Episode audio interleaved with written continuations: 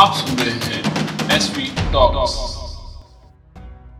आज हम इतिहास के उस पन्ने को खोलने जा रहे हैं, जिसमें एक महान हस्ती के जीवन बदलने की एक ऐसी मिसाल मौजूद है, जो दुनिया के इतिहास में शायद ही कहीं हो। 20वीं सदी ईसा पूर्व।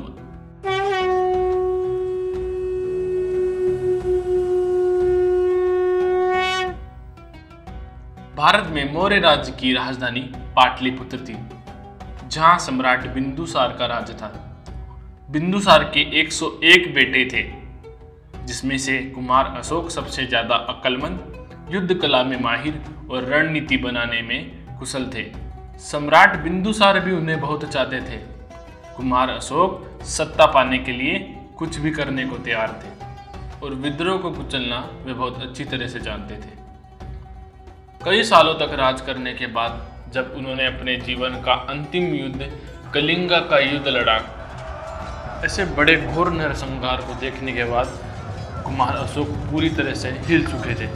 इस महायुद्ध के बाद उन्होंने अपने राज्य को त्याग दिया और बौद्ध धर्म अपनाने का निर्णय ले लिया था। जीवन के एक ऐसा मोड़ आया जब उन्होंने इस संसार के बड़े से बड़े रहस्य को पहचाना और मानव जाति की भलाई के लिए उन रहस्यों को नौ विद्वानों के साथ नौ किताबों में बांट दिया और उस रहस्य को वहीं दफन कर दिया ताकि वो किसी गलत हाथ में ना लग सके। जब सम्राट अशोक की मृत्यु हुई 232 ईसा पूर्व में, उससे पहले 227 ईसा पूर्व में उन्होंने नौ विद्वानों को शामिल करा अपनी सभा में, जहाँ पर हर एक विद्वानों को एक एक किताब दी गई थी ज्ञान की। इन नौ किताबों में ऐसा ज्ञान था अगर साधारण इंसान के पास या किसी गलत हाथों में ये पड़ जाए तो पूरी मानव जाति का विनाश हो सकता था। आज हम जानेंगे इन्हीं नौ किताबों के बारे में। ऐसा क्या था इन किताबों में? क्या था इन किताबों का रहस्य? तो बात करते हैं पहली किताब के बारे में, जो कि थी युद्ध कलाओं के ऊपर, जिसमें ऐसी विद्याएँ थी, ऐसी कलाएँ बताई गई थी अगर किसी को वो ज्ञान हो जाए तो वो किसी भी प्रकार के युद्ध में कभी नहीं हार सकता। युद्ध की ऐसी नीतियाँ जो कि बड़े से बड़े विद्वानों के पास हुआ करती थी यह किताब दावा करती थी, अगर आप इसका ज्ञान प्राप्त कर लें तो आप किसी भी प्रकार के युद्ध में कभी नहीं हार पाओगे। दूसरी किताब, इस किताब में मनोवैज्ञानिक युद्ध, यानी कि साइकोलॉजी वारफेयर का ज्ञान था। मात्र किसी को स्पर्श छूने से ही आप किसी इंसान की मृत्यु कर सकते थे। यह बात साबित करती है हमारे इतिहास में जो विद्याएँ थी, कलाएँ थी, चाहे वो शरीर के ऊपर हो, वह इतनी आगे थी कि इंसान के कमज़ोर जगहों के बारे में पता था कि अगर वहाँ स्पर्श छू दिया जाए तो इंसान की मृत्यु हो सकती है। तीसरी किताब तीसरी किताब थी अनुजीव विज्ञान, यानी कि माइक्रोबायोलॉजी के ऊपर। इस बात से यह साबित होता है कि हमारे इतिहास में इंसानों को अनुजीव विज्ञान के बारे में पता था। उन्हें पता था कि सूक्ष्म जीव क्या होते हैं। यह सिर्फ़ आज की बात नहीं है कि आप यंत्रों से सूक्ष्म जीवों को देख सकते हो। यह चीज़ें पहले भी हुआ करती थी। ऐसा माना जाता है कि यह ज्ञान किसी ऐसे देश में चला गया जहाँ से इन सब चीज़ों की शुरुआत हुई। चौथी किताब। चौथी किताब थी, धातुओं के ऊपर, यानी कि एल्केमी के ऊपर। लोहे को कैसे पिघलाया जाए, उनसे शस्त्र कैसे बनाए जाए, कैसे मकान बनाए जाए अलग अलग धातुओं का प्रयोग कैसे किया जाए।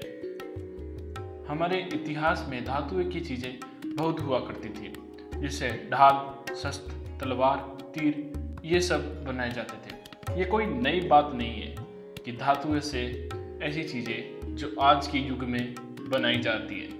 ये सब हमारे इतिहास में पहले से चला आ रहा है। पांचवी किताब थी अन्य ग्रहों की जीवों के बारे में, यानी कि एलियंस।